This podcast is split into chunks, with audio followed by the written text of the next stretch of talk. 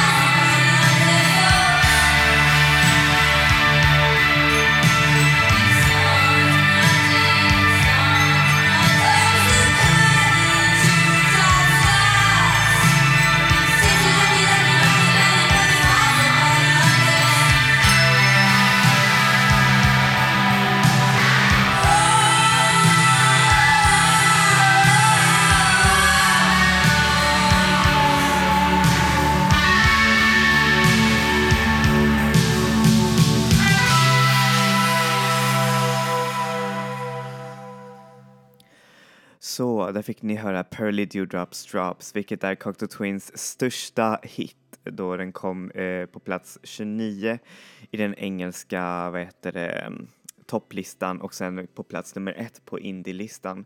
Vilket är ändå ganska häftigt och eh, eh, av det som jag har läst i vissa eh, böcker, jag kommer inte ihåg vad den här radiopersonaliteten eh, hette men första gången han hörde den här låten så verkligen, då fick han liksom så här tårar och det är verkligen en, en låt som trots att man inte förstår eh, lyricsen så är det verkligen så otroligt häftigt att eh, den kan verkligen frammana sådana där känslor. Och för er som frågar vad kallas den stilen som Liz Fraser sjunger, då kallas det för tungomålstalande, vilket används ganska mycket i religiösa sammanhang där man rabblar upp ord liksom för att, eh, jag vet inte, nu säger jag inte att hon var kanske be besatt eller possessed utan det var bara en stil som hon använde sig av. Och sen så finns det också en annan stil som är kanske nog mer besläktad med det hon sjunger som heter portaböl som är en eh, skotsk eh, sjungstil där, eh, som man använde i äldre tider när man inte hade några trummor eller någonting alls. Och då använde man sig av rösten då man rabblade upp ord som hade en ändå en mening men man till exempel böjde dem eller gav dem olika, hur säger man, olika slags rytmiska eh, toner som rösten gav, vilket jag tycker ändå så är väldigt häftigt att det blandas i den här musiken. Och även om man läser texterna så kan man ändå liksom urskönja den där eh, meningen bakom det.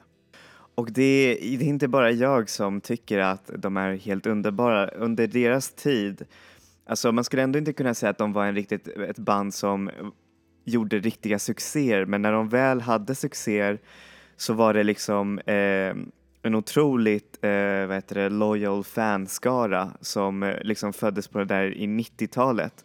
Nej, alltså 80-talet menar jag och eh, det är nästan som en slags ett, Eh, det har inspirerat ett helt mode, ett helt liksom sätt att vara liksom.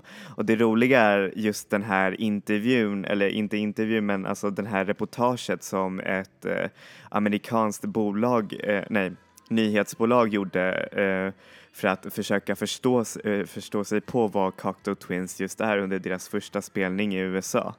Fans started lining up before the doors opened to get the best seats, some coming from hundreds of miles away to get the rare chance to see this group. And if this is a special occasion, people dress the part.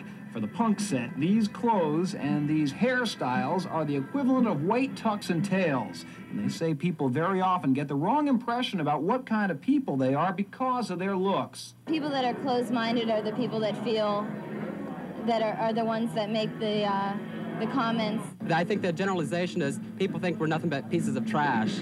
And that's, that's quote unquote punk and trash. I mean, I put in my eight hours. As I was driving from Michigan, which is where I live, uh, a state patrolman stopped us because he got a good view of my hair. And I paid for this hairstyle with a $75 ticket. I'm a genetics major and everything, you know, so I'm not just a mean person or anything. Actually, pretty easygoing. They say they try to look this way because it's fun and different. Many say they look normal during the day, and it only takes 10 minutes to change it all around. And they say anyone could do it. Ja, amerikaner lika clueless som alltid. Men som ni ser vilken eufori dessa, eh, detta band skapade. Och apropå eufori så här får ni låten Aloysius av Cocteau Twins.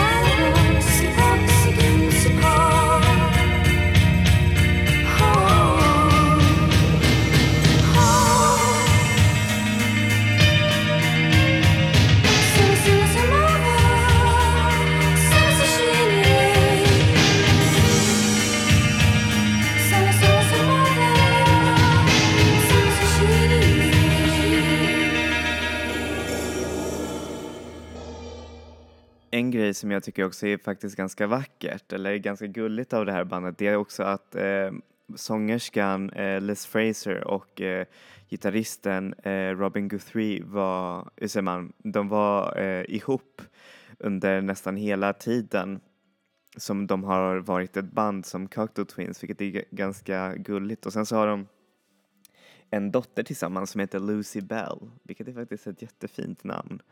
Och sen en annan sort av eh, fun fact är att till deras första album eh, så spelade de in i en av Ivor Watts Russell Studios. Men då fick de också låna en trummaskin från det här bandet Yazoo. Ni känner väl till Yazoo, Nobody's Diary och Alice on De fick låna en trummaskin från dem som de använde för att spela in eh, deras eh, album eh, Upstairs at Eric's. Vilket är jättecoolt, tycker jag. Som ni ser så är jag lite full med såna, äh, alltså så är jag fylld med såna här fun facts av cocktail Twins som jag älskar.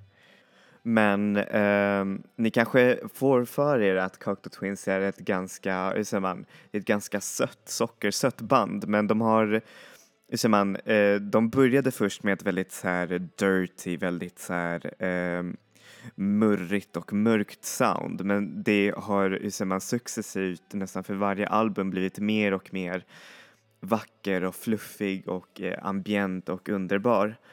Men jag tycker också om det, ser man, det mörka och det finns faktiskt fortfarande kvar på deras album, även i, alltså, på deras senare album. Och en av deras största, hur säger man, eh, mest kritikerrosade releases, både Treasure och Blue Bell Null, eh, som är en av deras bästa album tycker jag, lyckas liksom blanda den här, eh, vad heter det, både det här mörkret och ljuset på ett så himla vackert sätt. Så här får ni låten Blue Bell Null av, ja, ni vet ju redan namnet Cocteau Twins, haha.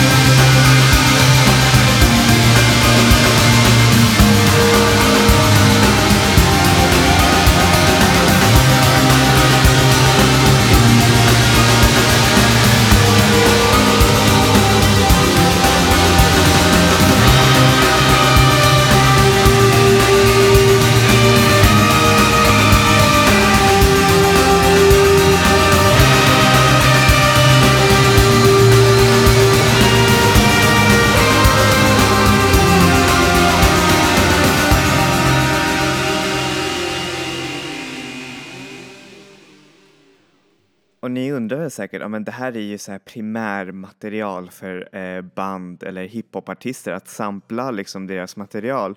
Och visst, de har blivit faktiskt samplade en del gånger av eh, artister, eh, hiphopartister försöker komma, komma på, men jag vet att Arka eh, gjorde en produktion av dem som, som använde faktiskt eh, deras sample och jag tyckte han förstörde den totalt. Han är verkligen inte bra på det. Men annars en bra producent, men jag tyckte att han förstörde den låten. Sorry Arka, men you sucked there. Anyways, eh, så eh, ja men precis, de har också blivit samplade av eh, Prince, Rest in Peace verkligen, och sen en, eh, en del andra hiphopartister som jag inte riktigt kommer på just nu, men hur som helst så ja, där ser ni hur hur folk verkligen fortfarande letar sig till deras sounds även nu och eh, det är det som är faktiskt det roliga är att av nästan vilket indieband som helst, eller okej okay, inte vilket, men alltså typ eh, drömpopband eller shoegaze eller till och med till och med pop eh, faktiskt nästan inte undgår den här Cocteau Twins eh, jämförelsen. Det, det känns nästan som grunden till allting. Och det är många som säger att eh, Heaven or Las Vegas är Cocktail Twins bästa album och det kan jag visserligen hålla med om för det är ju på ett sätt en kristallisering av det äkta, eller okej, eller av Cocktail Twins soundet och det som skulle verkligen göra dem kända och eh, eh, det, alltså, säger man, de låtarna som finns där är bara helt eh, makalöst underbara varenda en av dem. Den är verkligen perfekt från början till slut.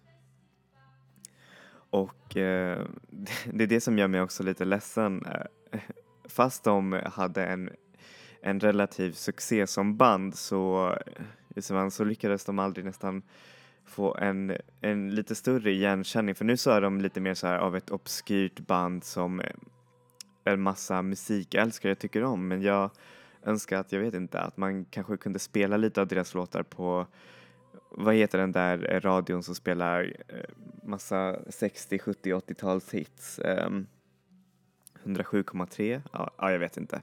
Anyways, så önskar jag det, men fast å ena sidan så kanske det inte skulle göra dem speciella. Eller jo, de skulle ändå vara speciella, vad säger jag? Hur som helst, här får ni låten Frou Frou Foxes in Midsummer Fires av Cocteau Twins.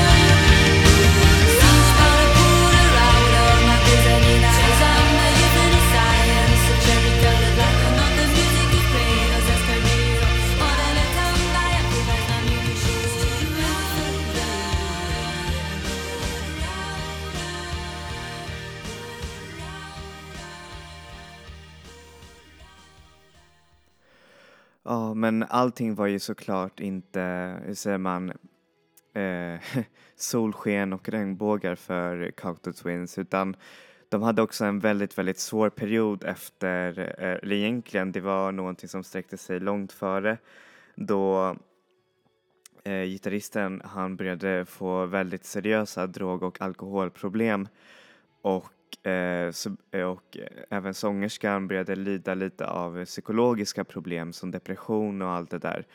Och eh, det var verkligen ett, ett riktigt så här, eh, hur säger man, stormigt förhållande inom bandet. Och det kan man nästan höra inom de tre, vad heter det, de tre sista albumen. Och då snackar jag såklart om eh, vad heter det, deras största succé Heaven or Las Vegas.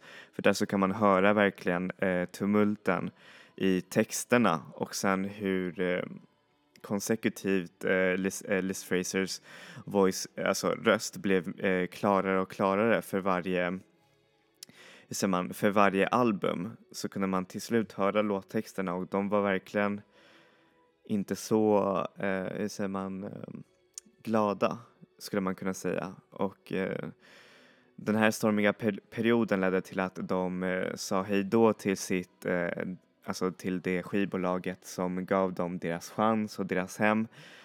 4AD, alltså och det blev, eh, hur säger man, det blev ett, ett otroligt eh, sorgligt eh, departure eftersom att det var det, ja men det var verkligen det som, eh, det som gav dem deras eh, stora break och eh, vet du, skivbolagschefen Ivor Watts Russell eh, var ju förstås otroligt ledsen när han hade sett dem live efteråt. Men alltså efter breakupen så av eh, deras eh, sista album som heter Milk and Kisses som är mer av ett postumt eh, album. Alltså bandet hade knappt ens varit tillsammans i samma studiorum för hur länge, alltså ganska länge sedan. Men eh, hur säger man, de har alla lyckats hitta sin, sin egen nisch inom musikvärlden efteråt. Till exempel Robin Guthrie har eh, släppt sina egna soloalbum och bland annat jobbat för en massa soundtracks. Eh, bland annat för Greg Arakis filmer som är ganska häftiga och sedan så um, Liz Fraser har lånat sin röst till en, ett flertal låtar, bland annat Massive Attacks, eh, en av deras eh, stora hits eh, Teardrop och så har hon eh, sjungit för Sagan om ringens eh, vad heter det, musik. Alltså i deras soundtrack, vilket, vilket är ganska häftigt. Fast då är det bara en låt, vilket är synd. Men det är ju Gandalfs eh, Lament, tror jag den heter. Otroligt fint. Eh, och sen så Eh, självklart ska man inte glömma nämna basisten Simon Raymond som har släppt ett flertal soloalbums också men som är mest känd för sitt eh, skivbolag som heter Bella Union som är ett, eh, en av de stora indiebolagen just nu som har bland annat upptäckt Beach House um, vad mer? Ja men Beach House är nog deras största um, vad heter det, upptäckt men nej just det, Beach House, I Break Horses, eh, uh, Marissa Nadler, um, ja, en hel del artister uh, som eh, kan liknas eh, vara, alltså lik eh, Cocteau Twins-soundet men det finns en de hel del eh, musik som är ganska annorlunda från det som Cocteau Twins är som släpps också under eh, Bella Union eh, skivbolaget. Sedan, eh, ja, och det är det som är lite lite av det som pågår med bandet just nu, eller alltså med medlemmarna. Eh, Liz Fraser håller just nu på att läsa, eller jag, kanske inte just nu men eh, senast man hörde om henne så läste hon en eh, poesikurs tror jag i Oxford eller någonting sådär.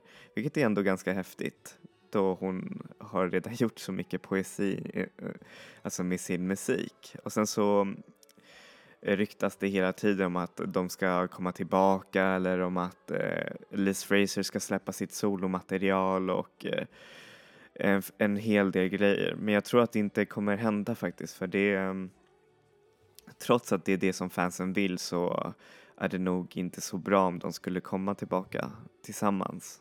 F för, ja, nej men jag vet inte. Det, jag tror inte det skulle bli så bra med tanke på den stormiga relationen som bandet hade de sista åren. Och därmed tänkte jag avsluta denna podcast med en ganska naken, eller det är en akustisk version av deras låt Half Gifts och här så, jag vet inte, den på ett sätt kristalliserar just den här, vad heter det, den här perioden. Men den är också så otroligt vacker och naken i sig att den känns nästan, jag vet inte, det känns som att man nästan eh, svimmar av melankoli för den är så himla fin. Så här får ni låten Half Gifts.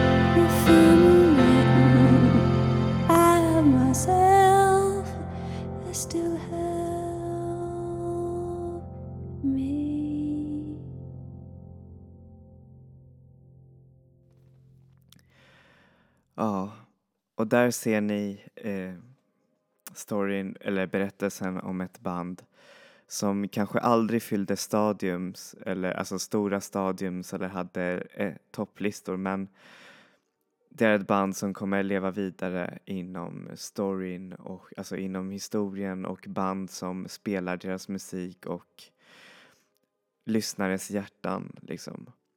Och det är därför jag älskar Cocteau Twins för att de är så himla underbara och att de lyckades, jag vet inte, att de lyckades verkligen skapa något eget som de verkligen absolut trodde på och trots eh, alla nedgångar och uppgångar så har det verkligen, ja nej, men det har verkligen stått eh, tidens, eh, säger man, test och eh, verkligen blivit ett sånt där odödligt band. Jag hoppas att ni också får en liten uppskattning av vad Cocteau Twins är för jag tycker faktiskt att det borde finnas fler som verkligen borde känna till deras musik åtminstone. Så yes, förlåt om jag låter lite melankolisk men det är det som deras musik gör mig. eh, hur som helst så tack så mycket för idag och jag hoppas att ni får en underbar vecka med en massa, massa härlig musik och eh, underbara saker. så eh, enjoy music, enjoy life people. Vi ses nästa vecka. Hej hej!